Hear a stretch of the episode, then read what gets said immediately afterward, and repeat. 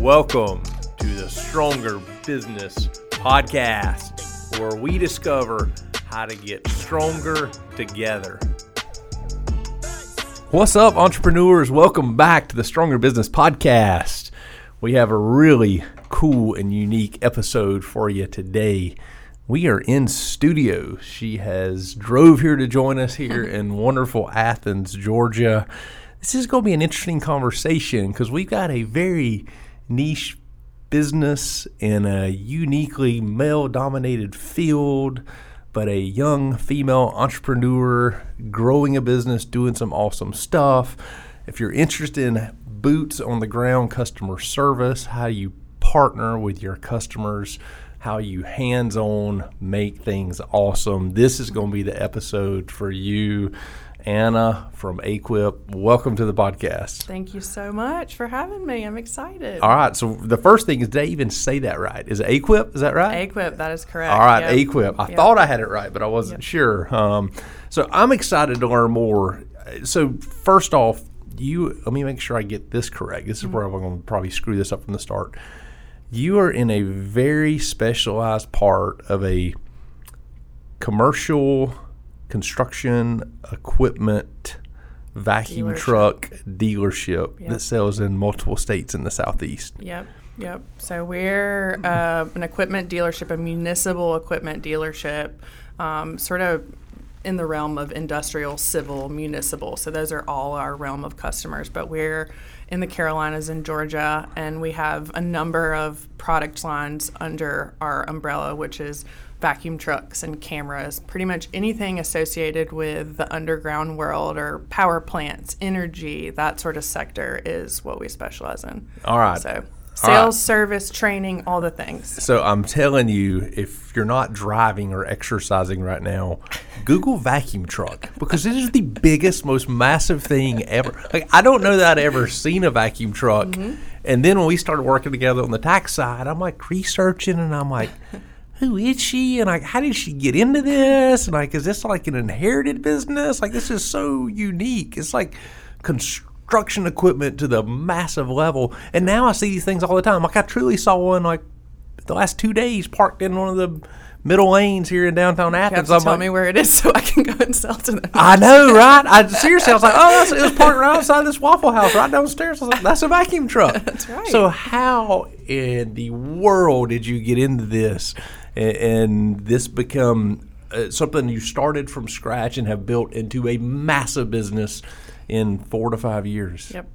So I was actually I started my career in the construction business. I was actually in the staffing business, and I Okay. sort of realized that I love. This was in my twenties, obviously. Um, I sort of realized that I really liked sales because I realized that sales was something totally different than what I thought it would be. It's customer relationships. It's quite literally having an authentic conversation with someone and providing them a service, right? I thought it was like, oh my gosh, you have to go in and be salesy and this sort of thing. It's not to me it was not like that. So I kind of got, you know, where I really liked sales and particularly the blue collar world. And then I met a guy that also had pretty much a startup. It was a mm-hmm. vacuum truck rental company. At the time, there a company called Vac2Go. So it was a vacuum truck rental company who also did high pressurized water blasting. So very much in the industrial power plant world. And basically, we had 32 pieces of equipment, and in the course of like three years, we got to about 200 units. So I was at the Holy ground level of that company. And sort of how I got affiliated with sort of being partners with manufacturers was creating those relationships in that rental company or with the rental company. So we were a non-dealer affiliate vacuum truck rental company, meaning we were buying multiple brands, right? Okay, so you- and so you- I was creating a network with multiple manufacturers. They were my friends, they were my buddies, they were my kind of everyday people. And, you know, there's something to really enjoying what you do and then also partnering with people that sort of merge together in that world and then the opportunity just fell in my lap really i mean it was it's kind of they had a, an opening in the carolinas for a dealership and they said Do you want to give this a shot? And I was like, No, this ain't going to happen. it's not going to happen.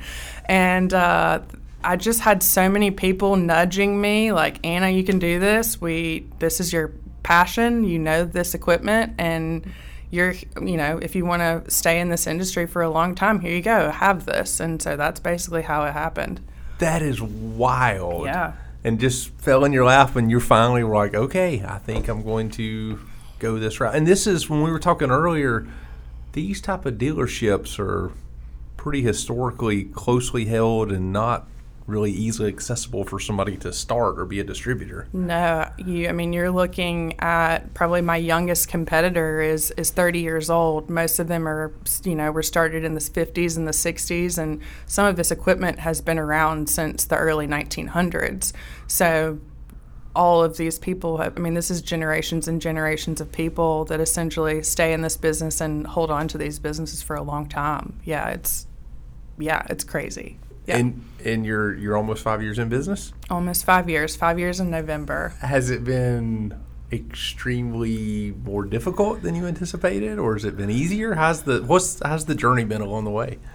It's been where I am now is so different. Like even compared to last year this time. I mean, it's just it's been so different than what I thought it would be. I mean, before I was in the rental business, and so it was you know fielding 150 calls a day and doing this and that for Uh, you yeah, know putting out fires. yeah putting stuff. out fires drive it like you rent it like just people messing up stuff and so with that being said i learned so much on how to communicate with people and how to help people and so it sort of transitioned me into a little bit of a slower pace environment because it's mostly sales right so if we're being completely honest, I was a little bored at first because it was like I was covering the I was covering the entire southeast, the entire country technically before that. And so but now it's totally different. I wouldn't say it's slower pace in the slightest and we've done really well with sales. Um, straight sales versus rental sales is totally different. That personality is different.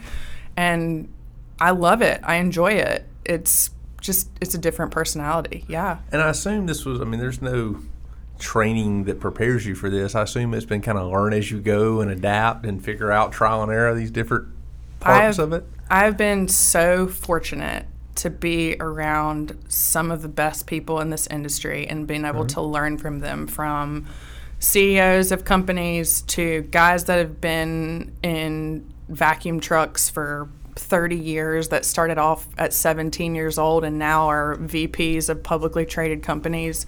I, I've, I've been around the, all those types of people and I and they're in my close network and so I just feel so grateful to, I, I basically had a lot of mentorships right and they've they've just they've been in my network so I, I'm I'm extremely grateful for that Okay, all right. This is super interesting yeah. because, God, it just. I think the initial off the cuff thought is like, here's this young female entrepreneur getting into this male dominated, older family held type Yeah. niche part of these con- commercial construction equipment. right I would think it would be the opposite, where it's nobody would want to really take the time to help you get into that. But it sounds like it's the opposite. And so for Oh, I forced, but uh, in the same sense, like I, it's like I always give the example of my mechanic who is basically like the fleet manager of Vac2Go at this point. Uh-huh. I always give him as an example. I spider monkeyed him. I made him tell me what is this on this truck? Why does this happen? Like you tell me this. I, I mean, and and I credit to the owner of our company was a brilliant businessman, a brilliant businessman, and I learned a lot from him too. You just I was so curious. That's that's a huge part of being well, it's a huge part of being an entrepreneur, but if you break that down to just advancing in life, being curious is numero uno. I could not agree more. So interesting you say that because right now we're growing in, in a couple of my businesses and especially in our tax firm. My number one metric behind interviewing and hiring somebody is curiosity. Yep. I have found that is in the what I have s- existed and been a part of, and hiring and training and seeing what worked and what didn't from an employee or a manager level. Like that's been the different. That's been the characteristic that determine whether somebody Yep. succeeded or not working with us, and it's that curiosity. Yep, 100%. So I never No really thought about it from the entrepreneur standpoint or the business owner standpoint, but it's even more so important. Hundred So you, percent. so people were not flocking to help you. You just No, were they were like, like- all over getting what you needed. It was like, who's this blonde girl that uh, that's Yes. trying to sell me something? And like, yeah, of course she's going to be stupid. and I, I mean, yeah, that's that's that's literally the metric that I got walking up to a job site, right? And so I was like, I'm going to show them. But I was I was motivated to show them, and I think you get a, a blank stare from a lot of people even still. I mean, obviously I've been around for almost 10 years at this point in this industry, but you get um, you get that. I mean, people expect me to not know I what I'm talking about. I agree. I bet the shock factor, the uniqueness and the shock factor turns out to probably be your biggest asset Yeah. from like the sales perspective and Yeah. uh, like really being able to stick in the relationship with somebody's mind and connect. It's like you are not what they expect. That's amazing. One of my good customers in Augusta, and I also gave this example in another podcast that I was recently, so I hope I don't bore anyone, but he always says, he's like, they just listen to you better because when they realize, when they realize that you know what you're talking about, they're like, what? She knows what she's talking about, and they just glue. So yes, that is an advantage, but you know, you do get the occasional like write-offs, like, you Yeah. know, she's just this blonde girl. Do you love the blue collar industry I part love of business? it. I love it. I grew up in a small town called Reynolds, Georgia. Where is that? Very small. I don't even know where that's exactly. Exactly. I thought I knew everywhere in Georgia. It is just south of Macon, in between Macon and Columbus on Highway 96. Okay. One stoplight, you know. Alright. That's even smaller than my small town I grew Yeah. up in, I think. Yeah. Man. So, but my parents, my dad's side of the family, they were farmers. Mm-hmm. My grandfather had a big fertilizer business, fertilizer plant. So I grew up or on the farm riding tractors and like you know riding on the tractor with my dad through town sort of thing. You know, very just around men all the time. All my best friends were men and you know boys as a child, and I just I'm used to it. I'm so used to the blue collar world, and I think I was actually going to be in the in the medical field uh, after college, and just See, that fits. I could see that. you know Vacuum it's like- truck is like shocking. so it's like, yeah, I mean, I sort of feel like I've found my place. It's so crazy. I mean, I would have never in a million years looked forward and thought, oh my gosh, she's going to be in the blue collar vacuum truck. Like, no, who said, said you- no one ever. so you didn't even think I want to own a business, I want to be an entrepreneur, any of that stuff. I It was never more thought I would- traditional route.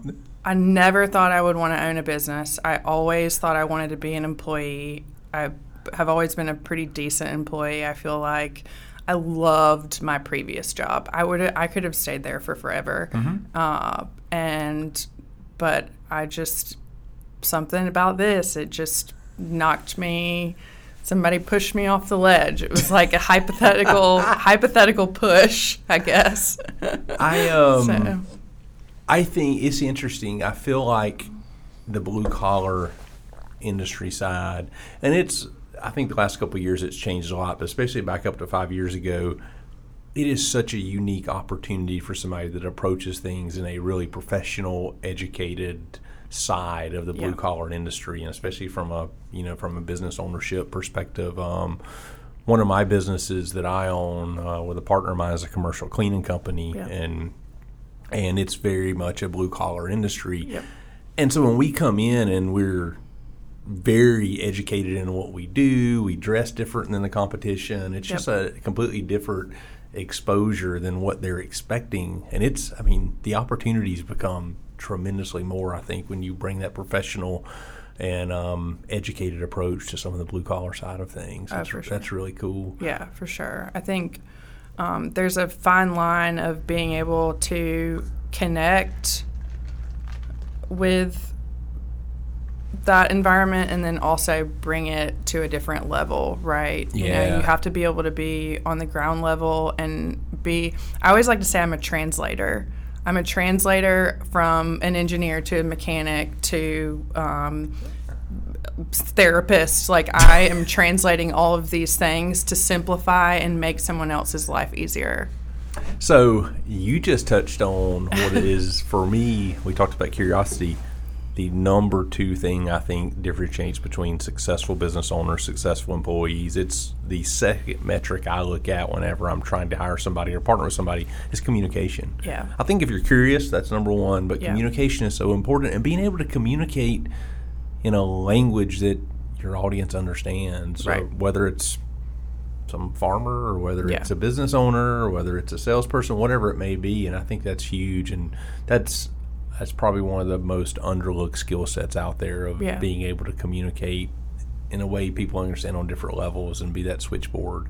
Yeah, they have to understand the end goal, right, of what you're trying to tell them. Like, what's the what's the overall goal of this conversation, right?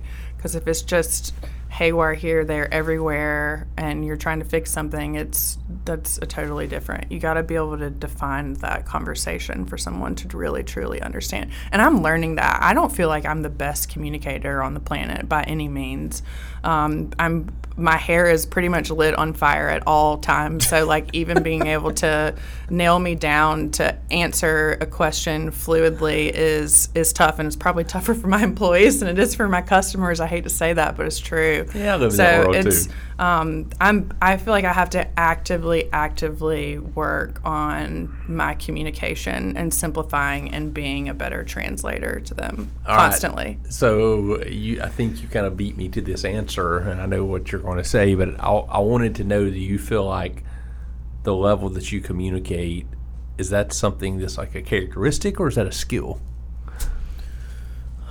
I, I oof, um, both. I don't like. I definitely did not come out of the womb being um, a good communicator. I've always been like a doer, Uh-huh. and my dad always taught me show by doing or lead by example, right? And so I've always done that. I was an athlete in college, and so I feel like I, I learned how to do that really well, and that was probably a characteristic. But also, when you're raised that way, it sort of sticks, right? Um, being a good communicator is a skill set that has to be worked on. I don't like 100%. It's like, um, you know, changing old habits. It's the same. It's the same approach. You have to constantly work on it. Yes, I could not agree more. Yeah. I feel like so many people, like I struggle with that in my field in in the accounting and the tax side. That personality is very introverted, very behind the scenes. It's I, we're different. We want Yeah. a different model. We like to communicate. We like to be hands on. We Right. like to be able to be just like you do in your business. We want to take really complicated tax things and make them really easy to understand and be able to communicate back and forth. And I have so many people that are intimidated to consider taking a job with us because they feel like that is like a personality uh, and a characteristic, not a Right. skill set. I'm like, we can. It's a different I culture. can te- yeah, we can teach communication. You can learn communication. Yeah. You got to be willing to, and you got to want it. But it's I don't know. So many people I think, uh, and entrepreneurs as well, feel like, eh, I just wasn't born with that, so I'm Right. not a good salesman, or I'll never. I'm like, no, it can all be learned. It's very much a skill set. Absolutely. I was the quintessential like introverted shy kid. Put me in sports and I was completely polar opposite. But for the most part, I was like extremely introverted. Uh, and yeah, so 100%. What for, bring- for anybody who wants to be in sales, an introvert, uh, it's, it's, it is possible. What bring does competition bring that out of you? You think, or what's it?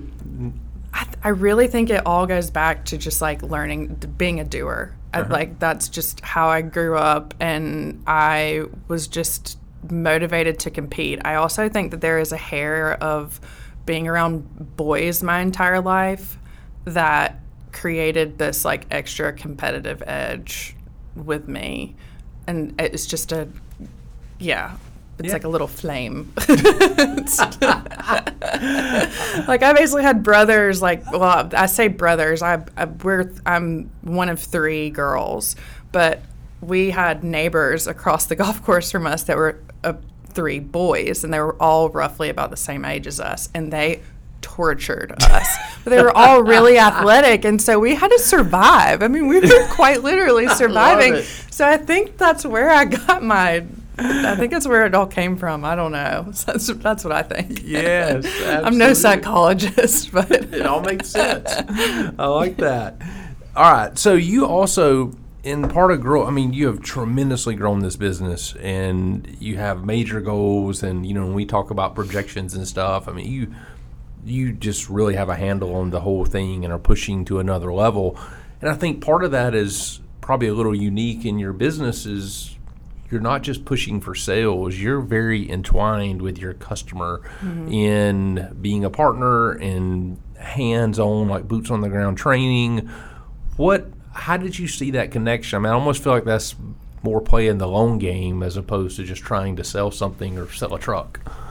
It's I think it's the difference between you know the person like I was saying earlier the personality in rentals is a lot different than than this personality now. And in rentals we really learned to prevent problems from happening and we were constantly we are constantly in the in the react reaction mm-hmm, mode mm-hmm. right? It's kind of flight or f- flight or fight all the time. On the flip side it was like how can we prevent some of these problems from happening? And so i learned that truly spending time with people created so much more of, of just long-term relationships. I mean you know you think about from from the rental perspective things always break and people don't want to pay for it right? But when Oh, you have that that's just that's just how it is. It just is what it is. The people are denying it. The operators are denying and it, it just it just is what it is. It's always somebody else's fault. Right? But that sort of ground level relationship of like i'm here to help you. I would if you don't know what you're doing please call me. I will show up to your job site. I will be there. It's sort of cre- on the back end it creates a lot less hostility because you have that really strong relationship. So i took that same approach. I just flipped it into new equipment sales. So I just, yeah, it was just so a you totally took the rental service model and applied that to the sales dealership side. Yeah, which and is yeah, that's a level of service that yeah, doesn't even probably compare to what exists out there Right. from the dealership side. right. That's super cool. Now, is this a for customers? Is this kind of a one and done purchase, or do they come back to you for attachments and other equipment, or other trucks, or services on the trucks? How does how does your industry work from a repeat business standpoint? So from the perspective of like buying parts, obviously parts on these trucks. I mean, these are you know half a million dollar trucks, and they're wearable items. I mean, you're vacuuming in you know metal on metal and all that. so it's yeah. um, all sorts of wearable items. But yeah, the service side is a really big part of it. Um, the biggest struggle for me is that my product lines are very good. Very, very good. And so also I've only been in business for yeah, I mean that's people laugh, but like you look at the look at dealerships, look at a car dealership Oh, the service is where they the make all service money. facility is a twenty million dollar facility, That's and the then you got the car lot where the where the cars are being sold, right? You have this big pretty room, whatever. But um, Yeah, I- I- service is the moneymaker. service is the moneymaker, and you know that that's been a struggle initially because again we're only five years in business. The equipment hasn't been on the ground for that long, but um, yeah, that's that's the big part of the business, and you know we are uh, we've made a lot of effort to create service plans for people, and you know camera servicing, all sorts of things. We added more product lines, and uh, but yeah, that's that's a that's a big piece of the puzzle. It will be much bigger for me over the next coming years when equipment starts to get some age on it. So Yeah. I, I'm actually excited about that. I hate to say that because my customers are like, I can't believe you said that, but it's it's the truth. It's true, yeah. you know, when you have such a great product and you can say those words, that should be the part that they're listening to, you know. So Yeah. um, we we do have really great products. So I'm proud it. of that. Heck yeah. And it's so, I mean, it's so hard to grow a business from scratch, um, especially in a, in a very niche industry. But you've been able to do that and, and grow it phenomenally. And most businesses don't, I mean, what, 90% of businesses don't make it year five? Yeah. And here you are thriving. What's been the most challenging part of that? What's been your biggest obstacles? And what do you think's been kind of the, the most beneficial thing to get you here? I would say over the past year, supply chains really started to hit us, and that was probably the Yeah. tough part. So, as a young business, you know, you really cash flow is super important, and you know, we're doing really, really well. We sort of, as opposed to really focusing on these big equipment sales and these really big margins, we actually had to really focus on smaller ticket items. And we actually, from 2021 to 2022, flip flopped that and almost met our big equipment numbers and our accessories. So having to sort of revert your mind to, okay, this small stuff is what really, really matters right now and eliminate the supply chain, having to sort of change the neurotransmitters in the brain to have to not focus on big big margins was that was the probably the challenging part. Oh, interesting. Yes, you Yeah. had to be very fluid and kind of figuring that out. I mean, it was a function of you know getting on the ground with these smaller ticket items. Yeah, I mean, the backlog only looks so great for so long. You know, you yes, we're getting a ton of purchase orders for our big equipment, and we I could not ask for better sales on that side. But when you have one year lead times, sometimes year and a half long lead times, uh, you can't focus on that. You gotta Right. you gotta figure out how to keep that rolling in the background and keep it moving, right? And then, but you also have to put your focus elsewhere, and that's challenging. That can be really it changes your whole model. That's your whole business personality, right? does. That is a major flip really fast. And I'm, Yeah. is that something, did you, is that just as a business owner, it's just, hey, I'm to trial and error this and see what happens? Or were you like asking your customers? Are you watching what competitors are doing? How did you arrive at It was forced. just survival? It was it's out- survival mode. It really Yeah. is. It's forced. I mean, I of, of course, you know, you have we're, we're used to selling these accessories and smaller ticket items and things like that. There's a whole the whole lot of them, and so it wasn't like we had to specialize in something different, right? It was just a function of spending more time outside and Yeah. focusing on it. Yeah. Yeah, and not being afraid to, No. I guess, get out there and get mm. after it and Nope. be a doer. Nope. No, I Yep, love that. That's right. from a entrepreneur from a business owner perspective what drives you or do you is it are you working for growth for freedom or is it the money side is it the I I mean, of course you money is is the great ultimate goal, but I think chasing that is something that can be more of a hard life. if that makes sense. That creates a little bit I more s- uh, 100% agree with that is very well put actually I um my pa- I, I literally I love what I do and I love being in front of people and m- most importantly I think I really like teaching and training people and being sort of side by side with them it just to me it, it energizes me. But on the flip side I love talking about equipment. Like I love kicking tires and talking about equipment. I love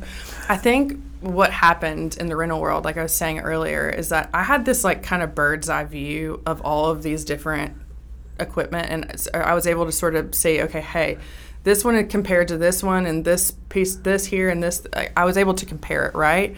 And I think now that I have all of these pieces together, and you sort of under, understand the engineering and the mechanics behind really, truly quality equipment.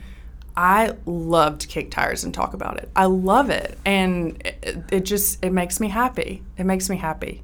It That's really does. amazing and know you're helping people make huge decisions and buy quality products that's you know, you talk about growing up in a small town and stuff. Um, I grew up in a really small town, and my family, I don't know why. It's my family was awesome, but my family did not buy based on quality. They bought based on like price and quantity. Yep. So it took me like truly like I was probably in my 30s before I'm like I can quit buying like dozens of crap That's right. pieces of equipment or That's right. product and buy I can spend more and buy a quality piece that's going to last 20 years whether That's it's a, a, a big piece of equipment or a weed eater and so there's such a drastic difference in stress level and stuff you deal with and frustration over quality versus just something that works right now That's right. I mean, that's that's the biggest sort of sales pitch for some of my product lines where it's like, okay, let's just use the city of Charlotte for example. At this point, you guys have you know, software systems and all of this tracking on what you're spending on all of this equipment. You know, but you should know uh, basically off the top of your head how much you're spending on this stuff on the back end. If I can prove to you that you're going to spend X less, aren't your ears perking up? This is taxpayer money. yes absolutely you would think so And not only that the time my Right. god the time you save Yeah, no, exactly. So, I mean, for me, and, and also too, just being able to say, okay, hey, this the piece of equipment that you had before is not really working for you. Let's try this. Let's add this. That that's that goes back to the boots on the ground part. Is like if you don't truly understand exactly what these people are doing every single day because this because Athens Georgia is different than Atlanta Georgia and Atlanta Georgia is different than Douglasville Georgia. If you don't know what's going on in their little town like how are you helping them? You know we we really these us as equipment people and you can apply this to other industries as well we're here to truly be a resource. That is it we're not in sales, we're a resource. And if you don't think about it that way, then you're in sales for the wrong reason. That is, I 100% Yes. agree with that. Like, that is my passion statement. So many people don't realize that or are scared to trust that. I felt just like you thought going in, and me too. I thought like I would have never said I'd, I would be in sales. Like sales was just icky, and it means Yeah. you're talking people into stuff, and you're calling and knocking on doors Yep. and trying to convince somebody to do something really fast. It just, Yep. but it's not. Sales are relationships. Sales are helping connect people with the education of what they need and making Yep. the help them make the right decision. But so many people don't trust salespeople. They're like, "Yeah, you're just trying to get me to buy a more expensive one." Yeah. It's like, don't. God, it makes you want to pull your hair out. It's like You uh, gotta explain- Most Yep. business owners, most salespeople are trying to help you make a good decision. Most of yeah, Yeah. I, you would hope so. Yeah, Yeah, I- and I know there's people some- in my business that don't. They're Yeah. just selling something off the shelf because they need their boss is like, we need to You clear this off the books. Oh, yeah. we need to get it off the books. So I mean, yeah, it's just it's different. Yeah, I think it's super interesting how all that works. From uh, it it becomes a lot less sales and just a lot more relationship and communication when you involve quality products and you don't put yourself in a situation where I gotta sell something today to pay my bills. Yep. Um, you're in a position to. I want to help people make the right decisions. I want to educate them. I want to teach them, and continue to do that after the sale. Yep. That's even more unique That's and right. rare. Yeah. So, yeah, that's- and that's hard too. I mean, it like one of the hardest parts of our job is is follow up, right? And we're all we're all a little bit gui- guilty of it. But yeah, follow up and after the sale is is really really important. But just you got to make them your everyday. You, you know, even if you're scared to call them and them complain about something that they don't like doing that day, like you just still gotta you gotta do it. You gotta do it. So you love the vacuum truck side and the equipment side. Mm-hmm. Do you think if you were to be placed in a sales position in anything else that you would still crush it? Like whether it was cars or computers or whatever. You think that you've learned now the Yeah. pieces to like, you know what, I think I could thrive in I do. I definitely don't. I wouldn't ever want to be in some sort of corporate, sort of scripted environment, right? Yeah. But and but yeah, I mean, I think that I think that I could go and do sales anywhere. Yeah, I do. But again, I just found what you love. Yeah, I found what I love. The most random thing ever. the most random industry ever. I'll telling you, I get excited now when I see vacuum trucks. A, I know what they are. I still don't know what really they do. I know what they are, I can tell you. and they're like massive. So yeah, let's what just real quick. What does a vacuum truck do? I guess it's owned by the cities or Yeah, or municipalities cities. mostly. Cities contractors. So there's actually a lot of different types of vacuum trucks. Okay. And we could be uh-huh. here probably all day talking about the different types. Yeah, I don't want to do that. I just want to know a little bit about hey, what does those things do? Yeah. So they're massive. Why do they got to be so big too? they they gotta hold the the debris that they're vacuuming. But okay. Um, so the two, the main two types of vacuum trucks that I sell are what we call a municipal combo truck, Mm-hmm. and that is probably what you saw. And they actually have the big boom on the top and the really big hose reel on the front. It kind of looks like an elephant trunk with a Yes, big it hose reel. all sorts of stuff to Yeah, it. Yeah. so those trucks are actually designed to clean sewers and storm drains. Um, they essentially, the big hose reel in the front, it has high pressure water that comes out of it, of a nozzle. It goes into the pipe, it cleans it, and then it vacuums up all of the stuff. You're it washing be pipe. it could be anything from poop to rocks to gravel to lift stations. It's literally keeping the toilets flushed, Okay. basically. So right. we're a basic function of life, I like to say. Seems pretty important. And then the other really big part of the industry is what we call hydro excavation, which is, is like the cool part, you know. I still think the combo trucks are very cool, but the cool part is these big trucks that actually dig with high pressure water. So, like, let's just say, you know what call 811 is, um, Uh-huh. which is Yeah. like you can't like Dig hotline, put a yeah. Mm-hmm. hop shovel in your yard if you want to dig a new flower bed or whatever. But you know, big picture is like when the University of Georgia wants to build a new building and they need to go before they break ground, they need to figure out where all the water lines are, the gas lines, and that kind of thing. And so these, as opposed to using like a big yellow iron excavator, which could potentially damage a water line, damage a gas line, our trucks actually go in and dig with high pressurized water. They locate the water line, the gas line, and all that stuff, excavate it, and then you don't have to worry about the big kaboom. So I think you're taking me back to my childhood here. Yeah, yeah. When I took the water hose Yeah. and jammed it in the ground and it dug a hole, like that's essentially what Yes, these things do that's on exactly a it. bigger level. Yep. yep. That's exactly it. That's exactly it. So it sounds like you don't have to worry about your industry changing a whole lot or AI taking over No. in the functions that a vacuum truck uh, handles on a day to day basis. We do not. we absolutely do not. The size and the weight and, you know, electrification is probably going to change our industry a little bit. Yeah. Um, it's going to be pretty hard to power uh, a big vacuum truck with batteries.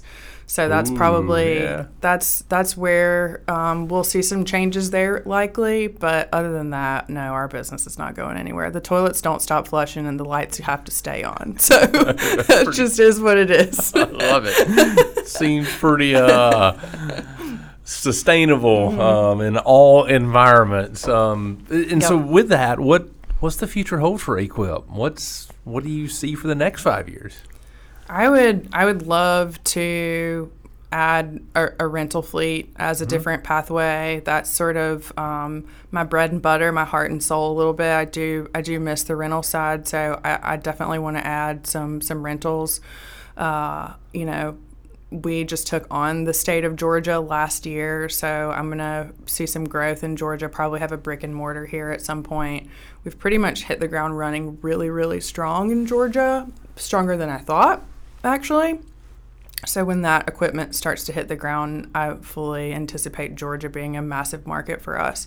Right now, the Carolinas are really cooking. So um, yeah, just Conti- All right, this is Continuing interesting. on. You bring, uh, God, I feel like we're cursed as entrepreneurs, all of us.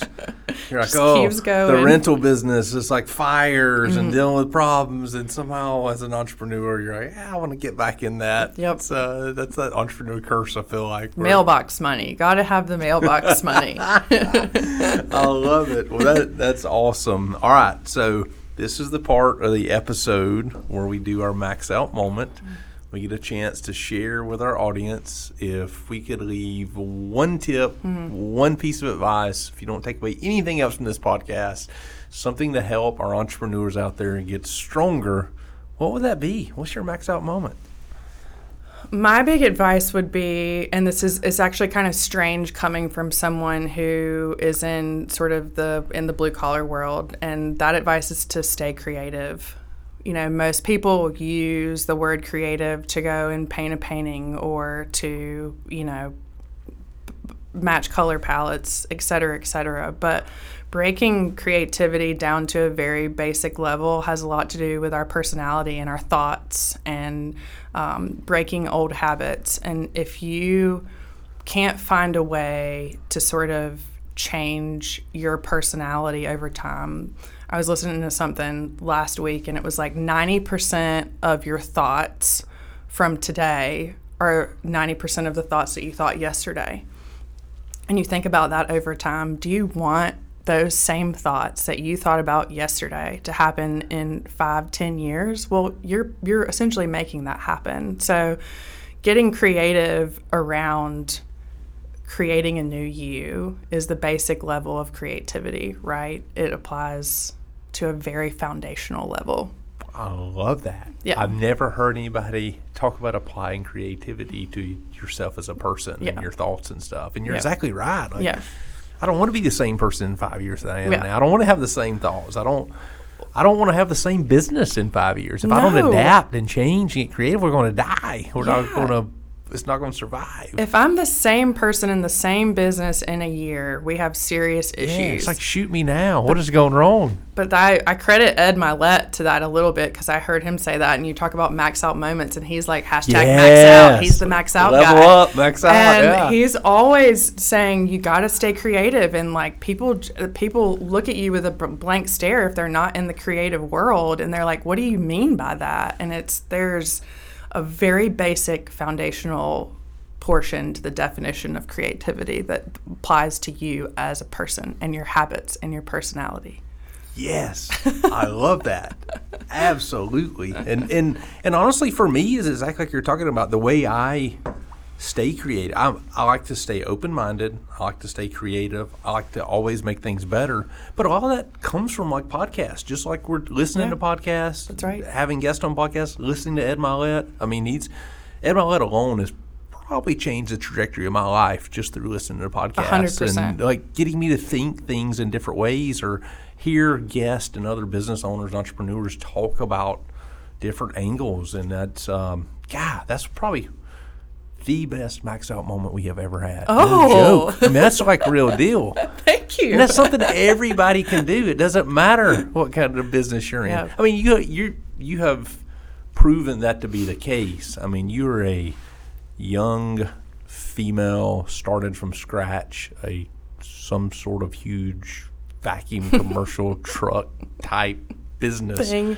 That's I don't even know anybody else in the world that even know has that type of business, and so it's. I mean, that's creative on, on the highest level, and so that I love that max out moment. That Thank is you. something all of you out there this weekend can think about yourself and your business of different ways to be creative, and not only that, every single day how to be creative. If Yeah. you just if you get up and you end up in the fires and you end the day without thinking about how to make things better, fix problems, or fix yourself, or change your thoughts, or just have a different angle, then every day's going to be the same. Getting caught up in the external stuff is just not what you need to do. Here's where it all kind of connects for me on that creative and kind of not being the same person or the same uh, tomorrow or five years from now. Um, I saw a quote one time. God, it, it, it, it changed my life. It resonated with me on that side of uh, a guy named Rob Sharma.